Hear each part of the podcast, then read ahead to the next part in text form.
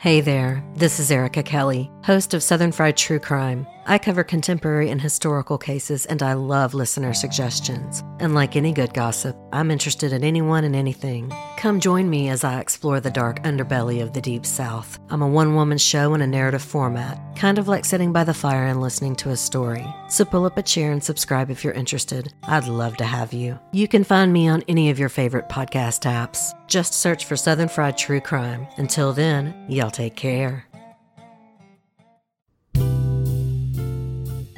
Hi, I'm Tasha Pierce, your favorite podcaster's favorite pod aunt. I host Sinister Silhouettes, a true crime and conspiracy podcast. Every Tuesday, I'm inviting you to pull up a chair, pour your favorite drink, and chat with me about all the crazy crap that goes on in this world. That's Sinister Silhouettes on Apple Podcasts, Spotify, and anywhere you get your pod fix.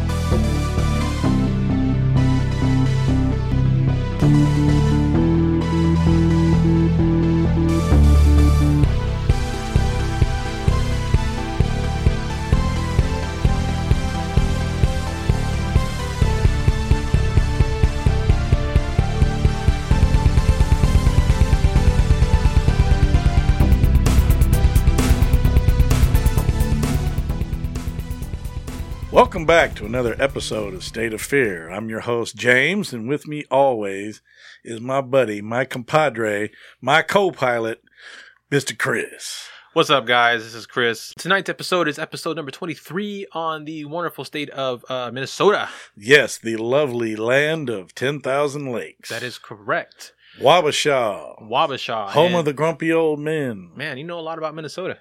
I know a little You bit. know a little bit Minnesota? little tiny bit. Little tiny not, bit? Not a tiny, not a lot. I've been there a couple times, but not enough to, you know, sound like I know what the hell I'm talking about. Unfortunately, I just Hey, you fooled me. yeah. So- well, you know, Well, I know I know even less about Minnesota than you do, but I did look up a few things. sweet. So let's uh, let's discuss those now, shall we? Why not?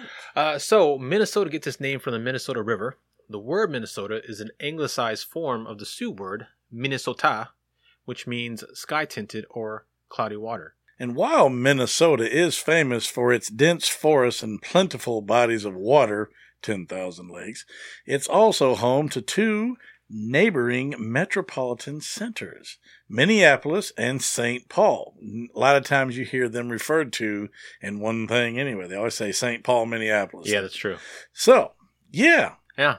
It's also the home to one of the highest concentration of Fortune 500 companies, including Target, Best Buy, General Mills, and Land Lakes. Target. Sorry, Target. Many of its famous historical acts are, include Bob Dylan, Minnesota, Minnesota, Minnesota, Minnesota. Prince, I can't sing purple. dang Rain. it, The Replacements, Rain. and Husker Du.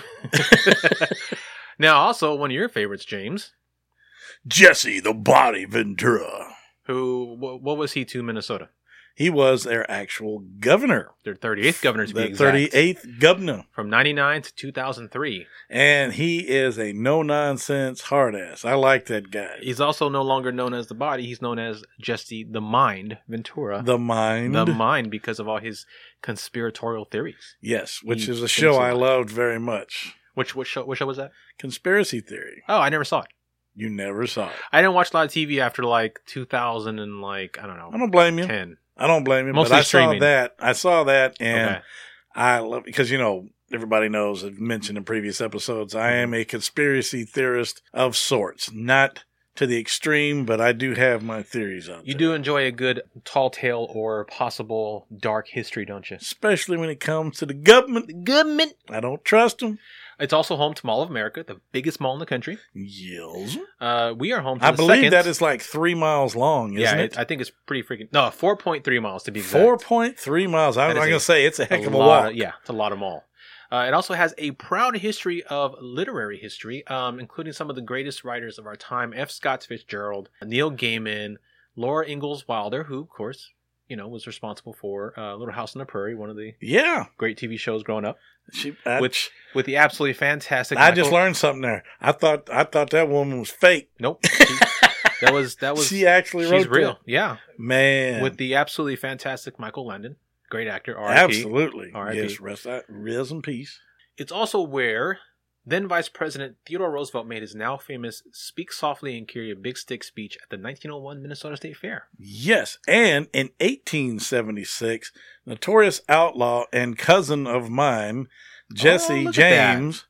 Yep, he's my cousin.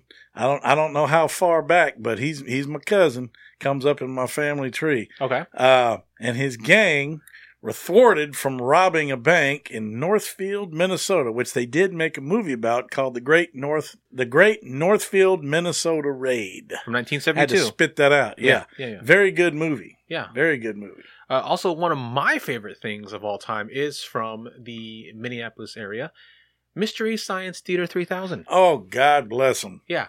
Three It's- of the funniest guys I've ever heard. It premiered on the Minneapolis Public Access Television in the late 1980s. Please tell me it's three and not four. I think it's three guys, right? It's actually one guy and two puppets. well, that's the, that's during Yeah. the thing, but behind the scenes, the voices, there's three. of Oh, them, yeah. right? There's three of them uh, that that are the main ones. Yeah. But I'm gonna tell you what, it's some of the finest entertainment I've ever seen. Those three guys are a hoot. Oh yeah, I, I love damn near every episode of uh, Mystery Science Theater three thousand. Uh, absolutely. They even did one we did. Uh, they did one on one of the movies we did on our other podcast. Actually, a few of our uh, um, That's right. movies have been featured on Mystery Science Theater three thousand. A Ah, lot of times, that's how we find these shitty movies. that's true enough. uh, a lot of franchises have been filmed in Minnesota, including uh, The Mighty Ducks, but also uh, franchises like Grumpy Old Men, Yes, uh, Purple Rain, and Jingle All the Way have, are movies that have been made there. Lake um, Minnetonka.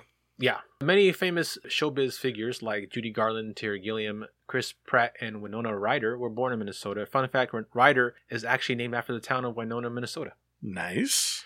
Tiffany Believe has- and believe it or not, spam isn't actually manufactured in Hawaii. It's just imported. Interesting. Hormel Foods Corporation, which is based in uh, Aust- in Austin, Austin, Minnesota. Austin, Minnesota. Yeah. There's another one. There you okay. go. Makes the popular canned meat product. So Minnesota is responsible for spam. They also have a min- they also have a spam museum in Min- Austin, Minnesota. Man, I'm going. I Oh. gotta see it. I am going. They better hand out free spam when you go. I'm at the spam is just that's yeah, it- man, it is awesome. I And mean, some- other people might think it's gross, but I freaking love spam. I think it's, pretty good. delicious. Yeah, some cool inventions from Minnesota include the Scotch tape, the bunt pan, rollerblades, Milky Way candy bars, and the world's first practical pair of water skis were all invented in Minnesota. Sweet. Fun stuff from there, I man. can water ski and I love bunt cake. man, you can water ski, eat a bunt cake while eating a Milky Way, and hopefully your your skis are scotch taped to your legs. Yeah, I All hope so. that, yeah. You're all set. all right, well that was fun, but why don't we go ahead and get into the weird story of the day? Why not?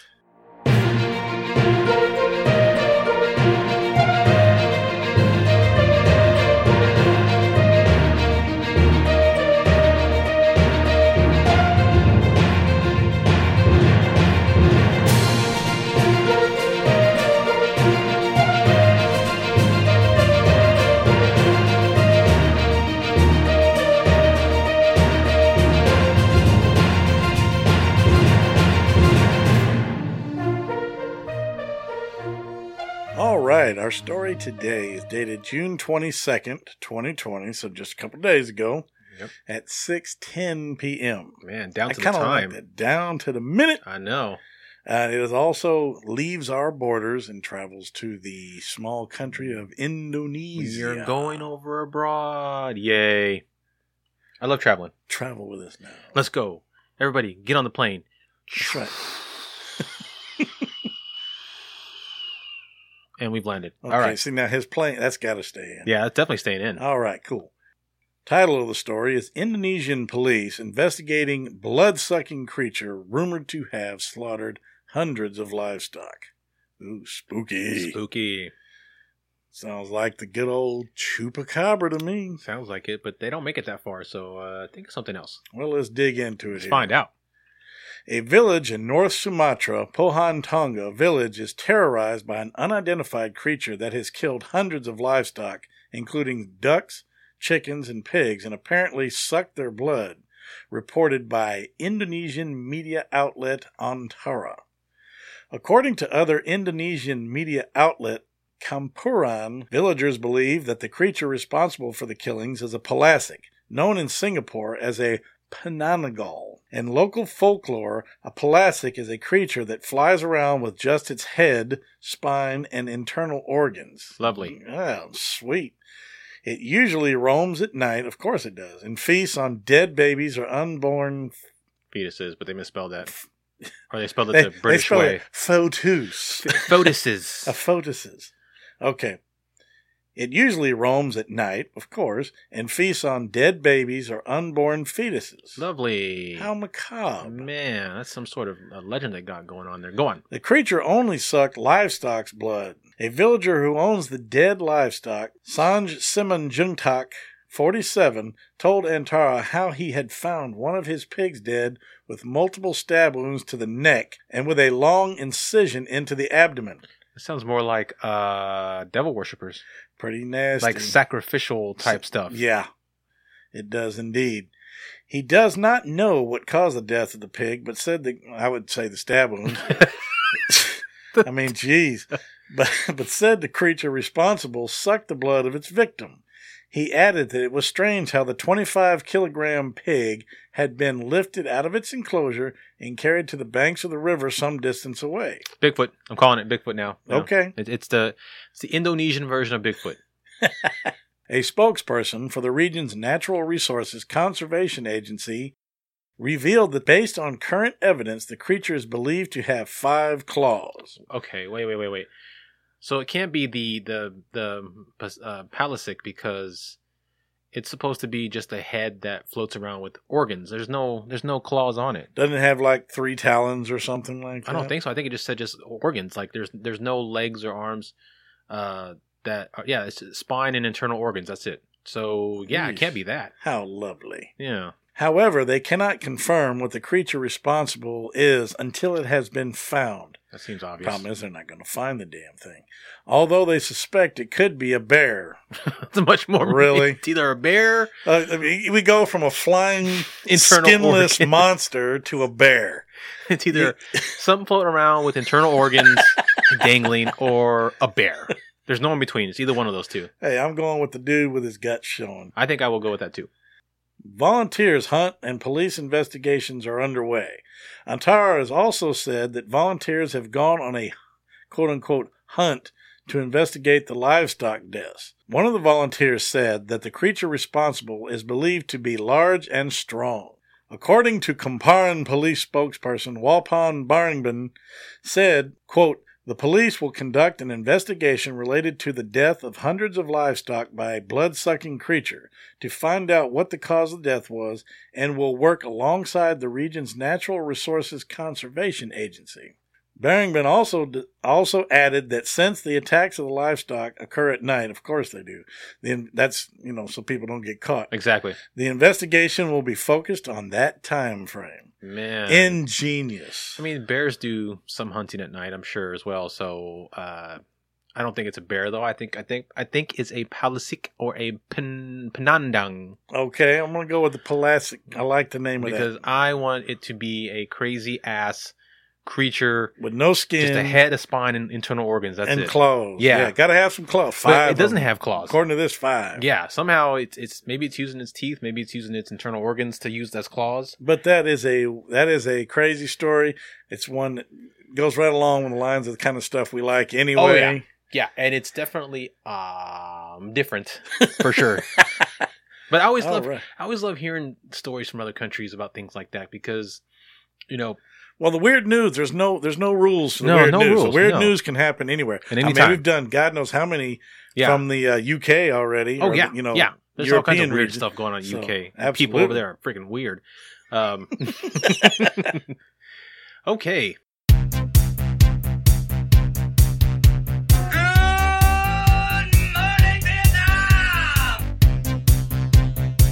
All right, everybody, welcome to another episode of Be Nostalgic.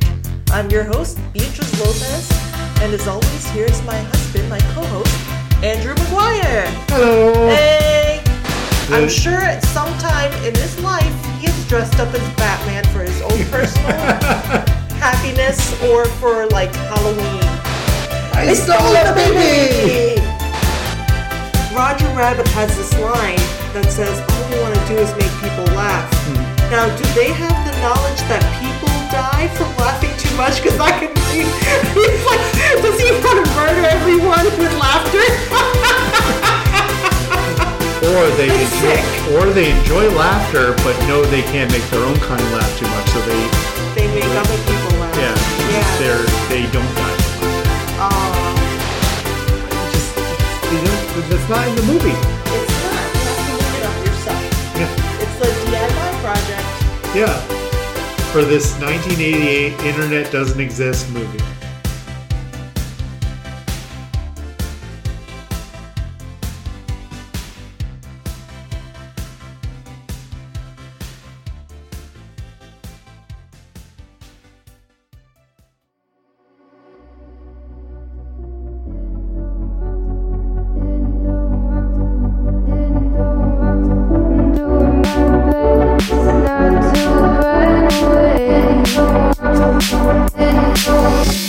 Sitting throwing rocks across the pavement, hoping it'll cave and swallow me whole. Wondering why my mind keeps on spinning. This isn't how living to me was sold. Why am I like this? Something's always amiss. Can't put my finger on it, but it's there. Wait for it to subside, but my mind won't apply. Waiting for the clear. Is it bad sometimes? I like it when I lose control. There's something in it that's so beautiful. All right, let's get into the main topic of today's episode. And I Heck am yeah. pretty excited about this one. It's, I guess you can call it sort of a, a double header Yeah, because it's going to be, it- it's the Minnesota Iceman and Woman. very cool. Now, quick tidbit. Mm-hmm. I do have a state fact. Oh, let's hear it. Between a small town in Minnesota, I don't know the names. I apologize for that. Okay. a small town in Minnesota, the town of Gunnison, Colorado, and I believe Anchorage, Alaska, All right. are the top three rotating coldest towns on record Really? ever in the Wow. United States. Holy cow. Gunnison, of course, where I went to high school, Mm-hmm. and we played in some pretty cold weather. The temperatures range anywhere from in the minus 20s to the minus 50s in these places on an average basis, meaning sometimes it actually gets way colder than that. Okay. And the coldest I re- I think I've ever been in in Gunnison because I haven't been to this place in Minnesota, nor have I been to Anchorage. Okay. I think it's Anchorage, but I know it's somewhere up there. I apologize for my geographical, you know, lack Fallacy. of geographic Lack of knowledge. There Yeah. you go. But I do know that it's those three states. But any and the only reason I know about Gunnison is because I lived there, part of, you know, or I went to school there, should I say? That's very interesting. I did not But know I that. believe the coldest weather I've ever been in Gunnison was minus 74 degrees. I Interesting. remember it was minus 74, and that was brutal. okay. I mean, absolutely brutal. I mean, that's the kind of weather, you know, I mean, it doesn't even have to be that cold, but you take water outside, it freezes in Instantly. seconds. Yeah. Yeah. Yeah. You know, it's it's brutally cold. That's the kind of weather you don't pee outside in. I mean, the, the, the water, pl- you know, the freeze plugs were popping in all the engine yeah. blocks because antifreeze couldn't keep up with it. That's nothing. bad. It was That's it was cold. pretty nasty. Well, the Minnesota Iceman is a pretty well known cryptozoological story. Uh, it's a six foot tall, hairy ape man lying on his back in a block of ice, inside of a large freezer sealed with a thick pane of glass on top. Some of the ice was clear, some was murky, but enough could be seen to make out its basic features. Its face had an upturned nose with large nostrils, and one of its eyes was dislodged as part of an apparent head wound. Uh oh. Its left hand was thrown up over its head, while its right hand was oddly holding its penis up against its abdomen. That's that sounds like how I sleep. Um, uh, Lord have mercy. its introduction to the world was inauspicious. It was on the carnival and a sideshow circuit. One day in November in 1968, a young naturalist at the University of Minnesota, Terry Cullen, was having a scholarly look at the animals on display at the International Livestock Exhibit in Chicago. His attention was drawn to carnival barker Frank D. Hansen displaying what he described as the cyberscoy creature. Cullen was intrigued, indeed, he was enthralled. For the requested 35 cents, wow. That's, uh, man. I wish- 35 cents and 35 68. cents, man. That's, Was that's that in 68? 68. It's like 10 bucks now. About $10. Yeah. he studied it as thoroughly as circumstances permitted and concluded that it was indeed a real body. Now, one of the leading authors on Bigfoot and Abominable Snowman at the time was Ivan T. Sanderson. He was a noted naturalist and occultist, believe it or not. Those are two oddly different things, but hey. Yes, they are. And Cullen knew of him through reading some of his articles and books. So, Cullen contacted uh, Ivan T. Sanderson about the creature and told him to come down and see it. Now, when Sanderson got the word, he was hosting an assorted group of occultists and paranormalists, as he often did, on his New Jersey property nicknamed The Farm. Among them happened to be the father of cryptozoology, the Belgian French zoologist Bernard Hovelmans. Sanderson and Hovelmans immediately went to go see Hansen, and on December 17th found themselves face to face with the cyberscoid creature. Hansen claimed that the body had been discovered floating in a block of ice off the Siberian coast by a Russian seal hunting vessel. Later, he changed the story and said that a Japanese whaling ship had found the body. Later still, he changed it a third time and he said that it had been found in a deep freeze facility in Hong Kong. That's almost believable. You think so? That old wet market stuff. Oh, yeah, they find anything there, I guess. Uh, they, huh? they eat damn near anything. Who knows? Man, they almost ate some Bigfoot. They're trying to eat penis a then, huh? Bigfoot. That Yep. big- yep. And later still, it was said that the animal had been shot on a hunting trip in the Whiteface Reservoir region of Minnesota. Could account for the head wound. Yeah. You never know. For all these suggestions, the most popular idea about the body's origin was that it was collected in Vietnam and flown to the U.S. in a body bag. Okay, timeout. Yeah.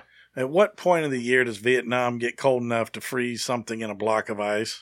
Well, uh, that- I don't think it was. Was it? They said it was frozen. No, I think it was. It was collected. It was shot and killed in Vietnam, and then later put into a, a block of later into put into Really? a block of ice to, and frozen and brought over. Yeah, I think it's. I think that's what it's indicating. Not not that it was found Huh. frozen in there, but that Okay. it was killed and collected in Vietnam. Gotcha. Because I thought it was found that way, not put into that state. But then again, that's the fourth story, so who hell knows what's Yeah, true? you I know? guess not. Helvelman's connected it with a story of a huge ape that was killed in Da Nang, Vietnam in 1966, which was supposedly close to where Hansen had been stationed during the war. It's their respective reporting of what they saw, Sanderson mainly to the Bigfoot community and Hoovelman's mainly to the European zoology community, that launched the Minnesota Iceman into the pop culture consciousness. However, the two men saw the creature very differently. Like Cullen, Sanderson and Hoovelmans were both completely convinced of the creature's authenticity. They were satisfied that it was not a hoax, latex mannequin, or anything like that. Hoovelmans published in a prestigious Belgian journal his theory that the Iceman was a new species, which he named Homo pungoides, that had evolved backwards from Neanderthal and became more ape like. Interesting that it went backwards, huh? Hmm. It de evolved. Sanderson, meanwhile, wrote an article for an Italian journal forwarding the theory that the Iceman would likely turn out to be relative of Gigantopithecus. Well, ain't that interesting? But Sanderson also worked at the Iceman from another angle. He was so convinced that this was a real creature of great zoological importance that it should be rescued from the carnival circuit and transferred into the hands of authorities. He decided that getting Hansen busted for breaking some law would be the easiest way to do this. What a jerk. So, Sanderson alerted the Bureau of Customs, the Department of Agriculture, the Department of the Interior, and the Department of Health, Education, and Welfare. He really was trying to get this guy known, busted, man. known better to us as the government. The government always getting involved, man. Yep. He also brought the case to his contacts at the Smithsonian Institution, whereupon its secretary, Dylan Ripley, reported to the FBI. In fact, he wrote to J. Edgar Hoover personally. that Hansen was transporting a corpse across state lines and that a scientific journal had identified the corpse as a human who had been shot.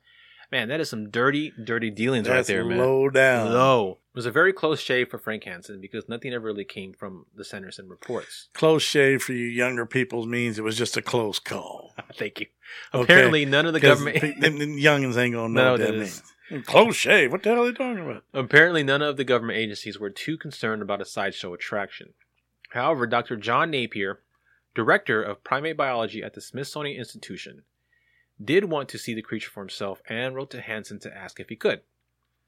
Apparently, Hansen had been spooked by all the unwanted attention because the reply that Napier received was from a quote unquote family member saying that Hansen had disappeared to quote unquote Florida or California or somewhere and was unreachable, and that the Iceman's true owner had reclaimed it, so it was now permanently gone. Horseshit. Hansen was standing behind the couch, waving his arms in the air, like, "Don't tell him I'm here. Don't tell him I'm here. I'm not here. Hang I'm up. not here." Yeah, exactly. And from that moment on, Hansen responded to every official or scientific inquiry with the claim that what he was exhibiting was merely a rubber model made to look like the original. Upon learning that Hansen told Napier the current Iceman was just a replica, Sanderson compared their photos from the original viewing against newly published newspaper photos of the version he now claimed was a rubber replacement. He found that the patterns of the ice crystals under the glass were the same, and also it appeared to be in the exact same freezer unit. He didn't believe that Hansen had sent the original back to an apocryphal owner and then contrived a replacement that would have matched these details in every single way. Hoovelmans felt the same way and wrote, quote, I was the only one to believe that it's still an actual corpse. True, I had a definite advantage over everyone else. I was the only one to have many excellent photos of the original exhibit. I had been sent a few color slides of Hansen's new exhibit, after comparison of my own, I had to agree with the evidence. This was the same and only specimen. Specimen? Specimen. Specimen! By April, just four months after the Iceman first appeared, Napier reported to the world that the Smithsonian no longer took any part of the story seriously. In a final footnote, the June 1969 issue of the Smithsonian Torch reported that the Iceman was, quote, made from rubber latex and hair by a group of exhibit specialists on the West Coast, end quote, for the cost of $3,500, a pricely sum in the mid 1960s. Shortly after that, the Iceman disappeared and stayed missing until 2013. Enter Steve Busty. In early 2013, after having researched the location of the Iceman for the previous two years, Busty found that the original exhibitor, Frank Hansen, had it in a freezer at his home for decades after his last showing. That's just whack. But you know what? He, he was scared of being being arrested. Like for, I said, he for was murder. behind the couch waving his hands. Hey, Good- psst, you know I'm what? not here. because the government. The government? It's still unclear why the creature's tour ended abruptly. Somehow, Hansen managed to keep the Iceman out of the public eye until he died about ten years ago. Perhaps because that other jackass was trying to frame him. Probably, yeah. He was. so he just I mean, shut there's- it down. there's no there's no statute of limitations on murder, so he can be charged anytime if that was the fact. Yeah, because if that was the case, you know, whack somebody and go disappear in the mountains for 10 years, come down. Ha ha! Exactly. Busty No- learned that rumors of the Minnesota Iceman being discovered in Siberia were untrue. Hansen shot it in Wisconsin. Its eyeball's blown out and its arm is broken. Busty told HuffPost Weird News, "I couldn't believe it had been in Minnesota the entire time." End quote. After Busty purchased it in 2013, he displayed it for all to see in his Museum of the Weird in Austin, Texas, Wait a minute. That's here? where as of today, June 25th, 2020, it can still be viewed. We're going to Austin, brother. I've already seen it. You have seen it? I went in 2000 and I want to say 15. Well, damn. I went to Austin for a weekend trip, cool. and I made it a a um definite stop to go to the Museum of the Weird, which is on Sixth Street. Wait a minute. That's the one we tried to get to travel to our event. That is the one, yeah. That is the one. Oh, that's Yeah. right. I went Okay. there and I went there and made a purpose to made a, a exact beeline to go see it because it's on Sixth Street. Okay. Um, they have not just that, but they have like they have a ton of uh, props from horror movies like Gremlins, Yeah. Dracula, things like that. Neat place. But they have, I and I saw the uh, Iceman nice. live and in person. Very you can't cool. take pictures; they don't allow pictures. I couldn't take any Of pictures of, course it. not. But it was pretty cool to see something of history right there in Austin, That is very cool. and it was really neat to see it in person. That man. Yeah, but yeah, we I need, got- we need yeah, I to take a gotta trip out check there for that sure. out. Yeah. Okay. All right. So that is the story of the rather infamous and famous Minnesota Iceman. Now Now we are going flipping to, the script. we are going to get into the story of the Minnesota Icewoman, which is not her official name. It's not her official name, but I call her that. this is one cool story. State of Fear is calling her the Minnesota Icewoman, and you will find out why as we get into the story. But the main topic wanted to be I, I wanted it to be this, but I thought it'd be a cool pairing to do the actual Minnesota Iceman and pair it with the quote unquote Minnesota Icewoman. Absolutely. So let's get into that story, shall we? Yes, ah. Okay. The night of December 20th, 1980 was a cold one in the small town of Langby, Minnesota, Yeah, December in Minnesota, I guarantee Very it's cold. when 19 year old Jean Hilliard had gone into town to meet some friends for dancing and drinking. She met up with her then boyfriend Paul, danced for a few hours, and decided to head home about midnight. Temperature had dropped to negative 22 degrees Fahrenheit when Jean decided to try a shortcut on a gravel road just south of town. Not smart. That's a bad, very, very bad time to try a shortcut. Or as Spock would say, unwise. Yes. Yes. Suddenly, the car she was driving, her dad's Ford LTD, lost traction, slid into a ditch, and became trapped in a snowbank on the edge of the White Earth Indian Reservation. Ford. Once she realized the car wasn't going anywhere, she looked around and noticed a farmhouse a short distance away. Can she make it? She decided to head there to seek shelter in- from the storm. She grabbed her mittens and winter coat from the car, but left her hat, believing she wouldn't be out in the storm long enough to need it. When she got to the farmhouse, no one was home. She then went over a hill to find another farm, only to find that one empty. She then remembered that her boyfriend's best friend, Wally Nelson, lived nearby, so she began the two mile hike to his house. Ay, yay. Oh yeah, man, I would go back to the car because at that I was point I'd gonna be say, freezing. At least you can stay in the car, even if it's in the ditch, with a broken axle or whatever the hell, yeah, and run the engine and run the heater yeah, and turn your flashers on and your headlights or whatever. And, Yes. And honk your horn yes. for help. At that point, two houses out of luck. I would go back to the car. But then again, if she exhibited those kind of smarts, we wouldn't be reading this story right That's now. true. As she made her way through the snow to his house, she would end up falling several times because it was cold. And And it- icy. and it's a- Hello. it's a- and it's a tough territory to take in the cold. yes, it is. Finally, she saw his mailbox and made a dash for the door. A dash. Is that where the app DoorDash gets its name from? Anyway, I don't know. she would trip and fall again and begin to crawl on her hands and knees, stopping just 15 feet from the front door. Nelson found her the next day at 7 a.m. as he headed out for work. She had been in the snow for six over six hours. and at minus 22 degrees which if it was 22 minus 22 when she, she was doing all this i guarantee you it got at least dropped 20 lower. or 30 degrees colder Oh, yeah. overnight Yeah, easily dropped down. yeesh Nelson grabbed her by the collar and pulled her onto the porch. slid Oh yes, slid her onto the porch. He thought she was dead and described her as quote stiffer than a board. Her face was ghost white. But then I heard a slight moan and saw some bubbles coming out of her nose. Oh, Poor end quote. thing. I know. i don't mean to giggle but golly that poor thing that that had to have been a miserable experience That'd have been scary too. All of a sudden, see the, the bubbles Yeah. coming out. He asked the girl he ended up taking home that night to help him get Jean into his car to rush her to the hospital. Jean was so stiff that Nelson was unable to bend any of her joints and had to put her in his date's car to do so. What? help me get this frozen bitch in the car quick They drove Jean to Foston Hospital, where the doctors did not have high hopes for her recovery. Jean's body was so frozen that the staff could not penetrate her skin with an IV and they kept breaking needles. wow Her temperature was so low, below 80 degrees Fahrenheit, that it would not register on a thermometer. holy shit They couldn't find a pulse. Her body was too frozen to find any blood pressure. Her eyeballs were frozen solid. And her feet had frozen into the shape of the cowboy boots she was wearing that night. oh my lord have mercy Her breathing was down to two to three times a minute, and her heart beat faintly only eight times a minute. that's crazy i mean that's she should man That is insane. I mean, can you imagine eyeballs frozen, feet frozen to the shape of your cowboy boots? yep and man it's just your heart beating faintly only eight times a minute. just you know slowed to a crawl because it was probably pumping maple syrup because her blood was probably thicker than I mean But- molasses thick.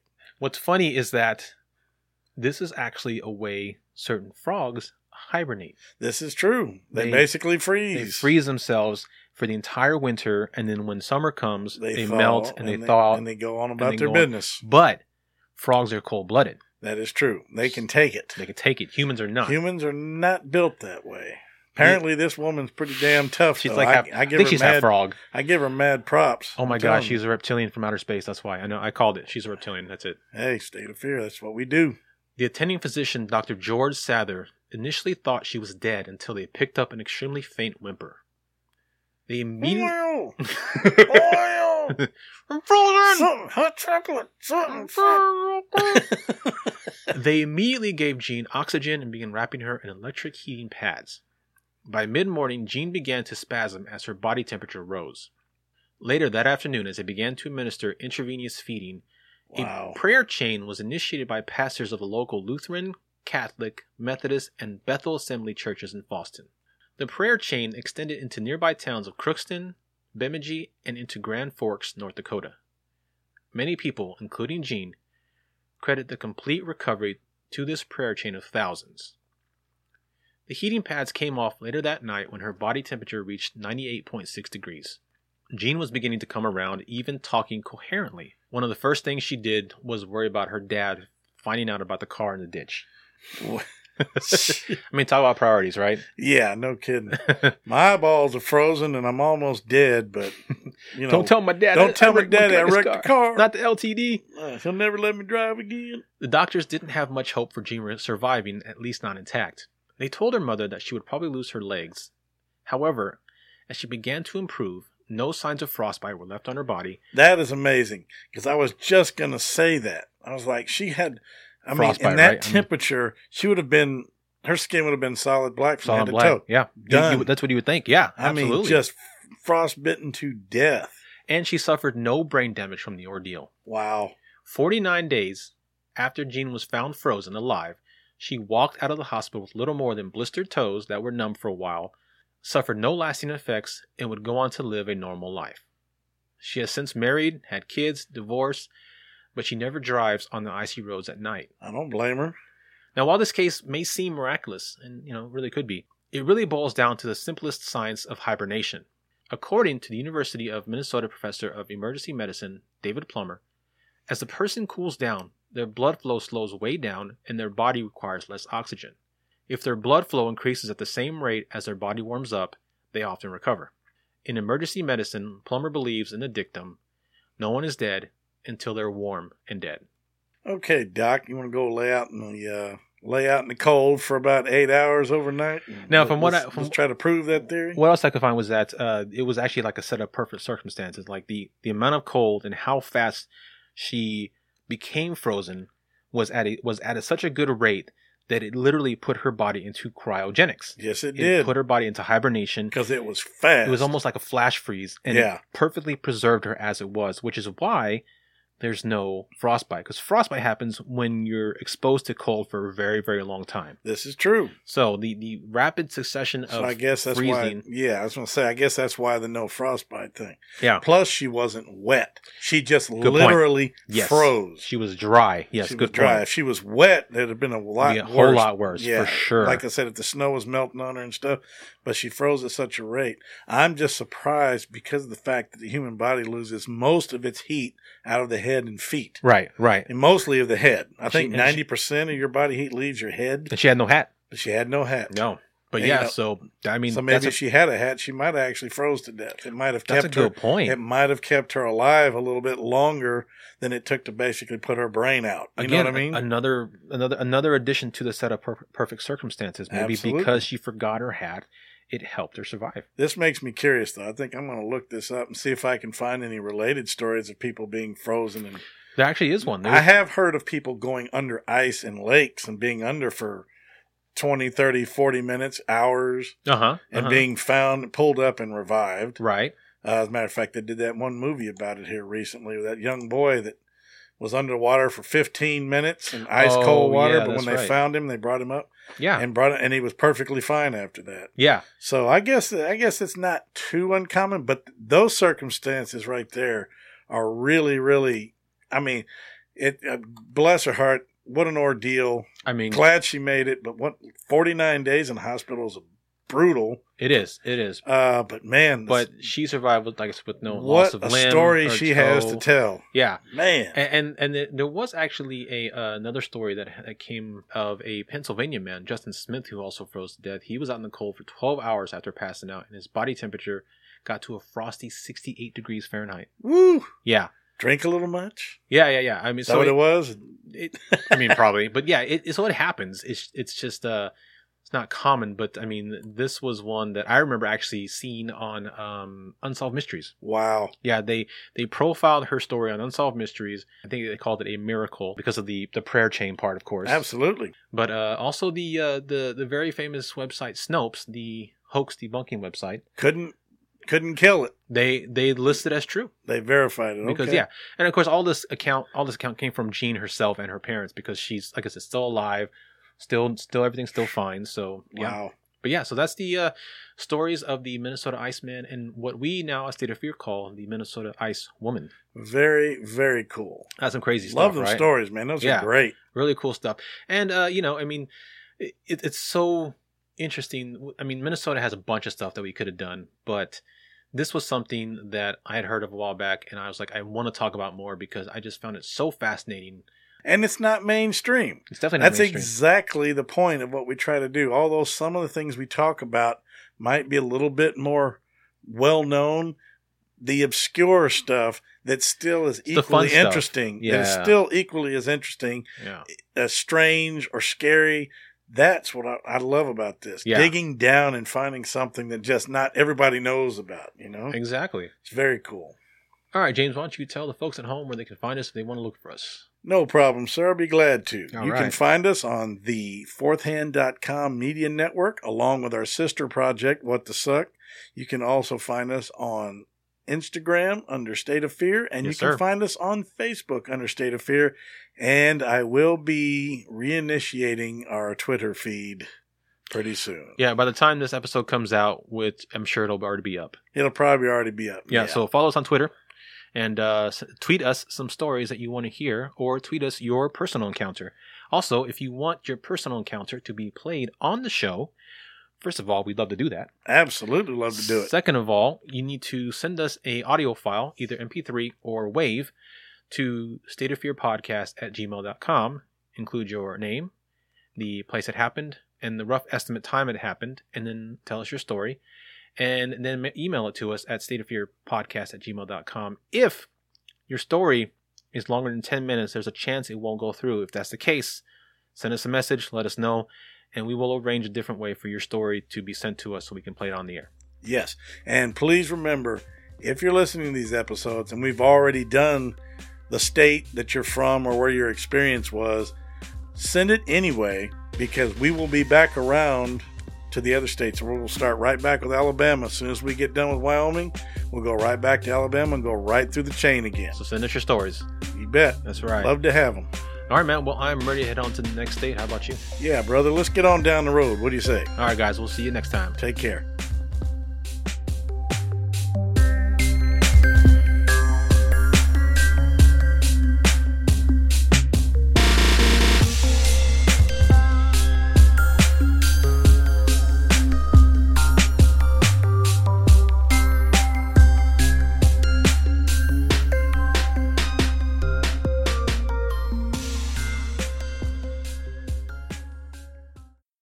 Do you love movies? Then you'll love the Movie Chef podcast. Whoa, whoa, what was that?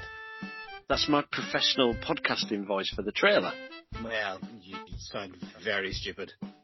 Okay, well, we need to tell people that we're two movie fans who cook up movie themed podcasts and, And and special episodes on Sundays.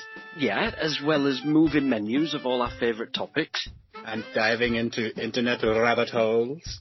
uh, as well as movie news and trailer reactions every Thursday, And our sexual awakenings about Patrick Swayze. and our sexual awakenings. oh, Wait, what? Listen, J- just tell them who we are, what we do, and where you can find us. The Movie Chef Podcast, where we make a meal out of movies. Find us on Apple, Spotify, Anchor, and more. Better?